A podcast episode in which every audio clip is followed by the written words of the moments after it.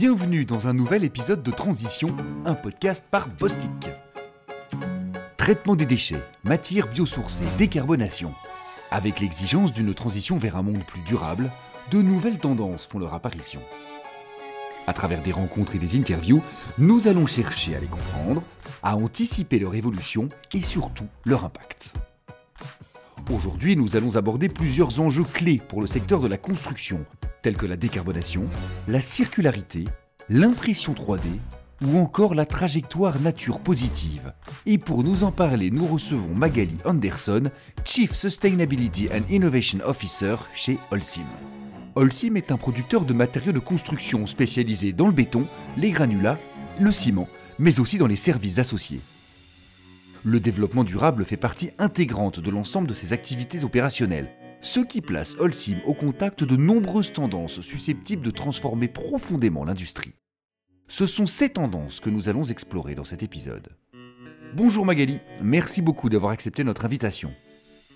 Bonjour, je suis très contente d'être ici avec vous pour euh, partager un petit moment ensemble. Pour commencer, pouvez-vous faire un rapide tour d'horizon des quatre tendances dont nous avons parlé en introduction? Bah, c'est les quatre tendances euh, qui, qui sont complètement, je ne veux pas dire à la mode, parce que la mode, ce n'est pas vraiment le mot, mais qui sont les tendances qu'il faut suivre aujourd'hui, euh, parce que justement, ce n'est pas une mode, parce que c'est très important. Et je dirais, à la rigueur, ce qui manque peut-être là-dedans, c'est le côté social.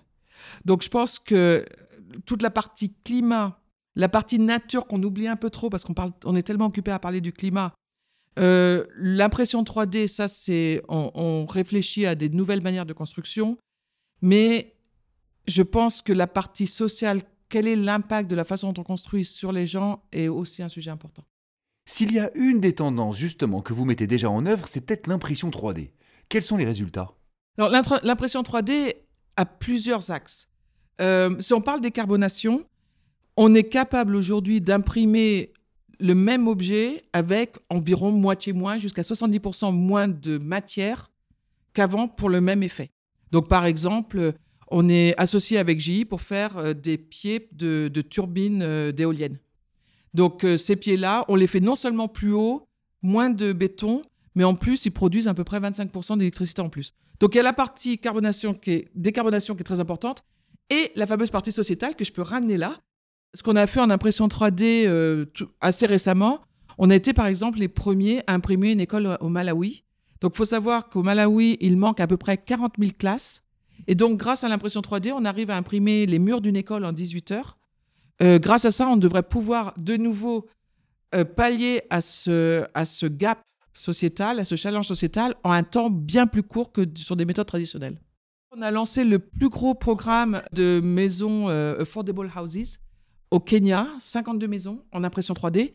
Et il faut savoir qu'aujourd'hui, il y a à peu près 1,2 milliard de personnes qui n'ont pas un toit propre sur leur tête. Et que cette tendance ne va pas s'améliorer avec l'urbanisation qui est en train d'arriver. Donc l'impression 3D, pour moi, n'est pas en concurrence. C'est pas juste euh, une concurrence de dire au lieu de mettre des bons hommes, on met des machines. C'est repenser une, une manière de construire. Et je pense qu'en termes de disrupteurs de construction, c'est ce qu'on a fait de mieux sur les 100 dernières années. Et quels seraient les principaux challenges de la science? La diffusion de ces tendances à l'ensemble du secteur? Bah, Aujourd'hui, je crois que le, plus gros challenge, c'est de travailler tous ensemble. C'est vraiment la fameuse value chain en, bon français. Euh, c'est-à-dire que moi, je suis capable de, j'ai de l'innovation pour, par exemple, construire différemment, construire avec moins de matériaux mais j'ai pas forcément cette discussion avec les autres acteurs de la construction. Donc, euh, jusqu'à présent, j'étais surtout payé à vendre le plus possible de béton. Donc, quand j'arrive et dire je veux construire plus avec moins de matière, et je veux vraiment le faire parce que c'est la seule solution pour décarboner réellement, euh, j'ai besoin d'avoir une discussion différente où on parle de design, de comment utiliser les matériaux différemment, etc. Donc je crois que le plus gros challenge, c'est que cette discussion verticale tout au long de la value chain, depuis les gens qui font les normes, les constructions, les producteurs de matériaux, etc., aujourd'hui, elle n'est pas arrivée à la maturité où on a besoin qu'elle arrive. Par exemple, on a une fondation qui, fête ses 20 ans euh, de construction durable. Et sur cette fondation, on parle énormément avec des architectes, etc., etc. Et, de nouveau, on ne fait pas ça forcément parce qu'on veut vendre plus de béton. N'est pas le but du jeu. Le but du jeu, c'est repenser comment on construit. Alors nous, on travaille avec nos, concurrents sur ces sujets-là, à travers euh, notre association qui s'appelle la Global Cement and Concrete Association. Donc par exemple, on a annoncé notre roadmap à, à 0 à 2050 et j'étais une des deux euh, personnes qui euh, dirigeaient ce, travail. Et donc, nous, on, s'est dit au niveau des cimentiers et des bétonniers qu'il fallait que l'industrie entière bouge. C'est bien le bouge, et bon, euh, moi, je, suis un peu première de classe, j'aime bien la meilleure, la première, etc. Par contre, si on veut vraiment sauver, alors, je ne vais pas dire sauver la planète, parce que la planète, elle va très bien, sauver le vivant sur la planète, si on veut sauver ce vivant, il va falloir que toute l'industrie bouge. Donc je pense qu'il faut passer au-dessus de ces histoires de concurrence.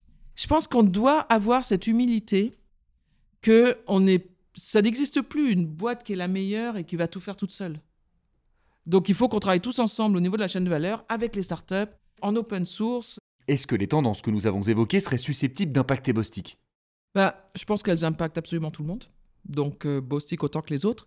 Mais quand on regarde Bostik purement et qu'on regarde euh, tout ce qui est toute l'activité autour, donc celle que je connais, c'est-à-dire les liants minéraux, quand on parle de tout ce qui est mortier, enduit, etc., je crois que réfléchir à une démarche de décarbonisation, décarbonation pardon, en français, mais aussi euh, d'économie circulaire, enfin, pour moi, c'est une évidence. C'est même pas une question, c'est une évidence. Il faut y aller. Et, et, et ne pas y aller, c'est prendre un risque. Enfin, ce que dit souvent le chairman d'Olsim, c'est une question de survie, en fait, c'est rien d'autre. C'est-à-dire, le pas y aller, c'est prendre le risque que quelqu'un le fasse à votre place, et puis voilà, quoi. Donc ça, c'était à court terme. Et sinon, à moyen terme, euh, on a beaucoup parlé d'impression 3D avant. Et vraiment, il faut regarder l'impression 3D, je voudrais insister là-dessus, sur un couple produit-process. Et là, peut-être que Bostik a aussi un rôle à jouer. Et ce couple produit-process est super important parce que, comme je le disais, on n'est pas en train de dire on va remplacer des ouvriers par une impression. On est en train de dire on repense complètement comment on construit. Et donc, nous, on travaille beaucoup là-dessus et je pense qu'il y a aussi peut-être euh, pour Bostik un rôle à jouer là-dessus et peut-être pourquoi pas avec Holcim euh, sur les deux sujets. Vous diriez que ces tendances ont un impact sur l'auditeur ou sur le client final? Bah, Je pense de plus en plus, en tout cas je l'espère. Moi, je fais toujours un parallèle avec euh, la nourriture. Il y a de plus en plus de gens qui d'eux-mêmes décident de payer assez cher, enfin plus cher, de la nourriture parce qu'ils veulent de la nourriture bio, etc. Et donc je me dis que s'ils sont dans cette démarche pour la nourriture, si on leur explique ce qu'on est capable de faire en construction pour qu'ils habitent de manière bien plus décarbonée, en diminuant énormément leur empreinte, je pense qu'on aura un très bon public. Par exemple, quand on a lancé notre marque mondiale EcoPact, euh, qui est un béton avec 30% de CO2 en moins que le pays. Tout le monde nous a dit, moi quand je suis arrivé dans mon poste, tout le monde a dit, il n'y a pas de marché. Oublie, il n'y a pas de marché. Mais alors que c'est incroyable, on l'a maintenant déployé sur 24 ou 25 marchés en un an et demi. Euh, on a pris un objectif que ça, sera, ça va représenter 25% de nos ventes à 2025. Et euh, fin d'année, au mois de décembre, en Inde, ça représentait 15 ou 20 de nos ventes déjà. Alors que l'Inde, a priori, on ne pense pas forcément à un pays qui est très précurseur en termes de décarbonation. Donc, je crois que le marché existe. Donc, nous, on a décidé, tant pis, on y va. Et là, euh, quand je vois les, résultats au premier trimestre de vente que malheureusement je ne peux pas partager, c'est pas, c'est confidentiel, euh, je crois qu'on va tout exploser en vente de béton vert, mais tout. Alors si nous devions retenir qu'une seule chose de ces quatre tendances, de tout ce que nous avons dit dans cet épisode, qu'est-ce que ce serait? Je dirais juste qu'on vit une, époque formidable. Et donc, je dirais, tout est là. Tout est là. Il y a, les clients sont là, euh, les gouvernements qui font des pledges, les activistes, euh, tout est là. Et je pense que si on n'attrape pas cette opportunité de changer le monde de la construction, ça serait complètement criminel. On ne pourra vraiment pas faire face à nos enfants dans 20 ou 30 ans. Et c'est déjà la fin. Merci d'être venu nous parler de ces tendances et de leur potentiel, Magali. C'était passionnant. Ben, merci beaucoup, ce fut un plaisir. Au revoir. Et merci à nos auditeurs de nous avoir suivis. Je vous donne rendez-vous dans un prochain épisode. Nous nous pencherons sur une autre innovation ou une autre tendance émergente. A très bientôt.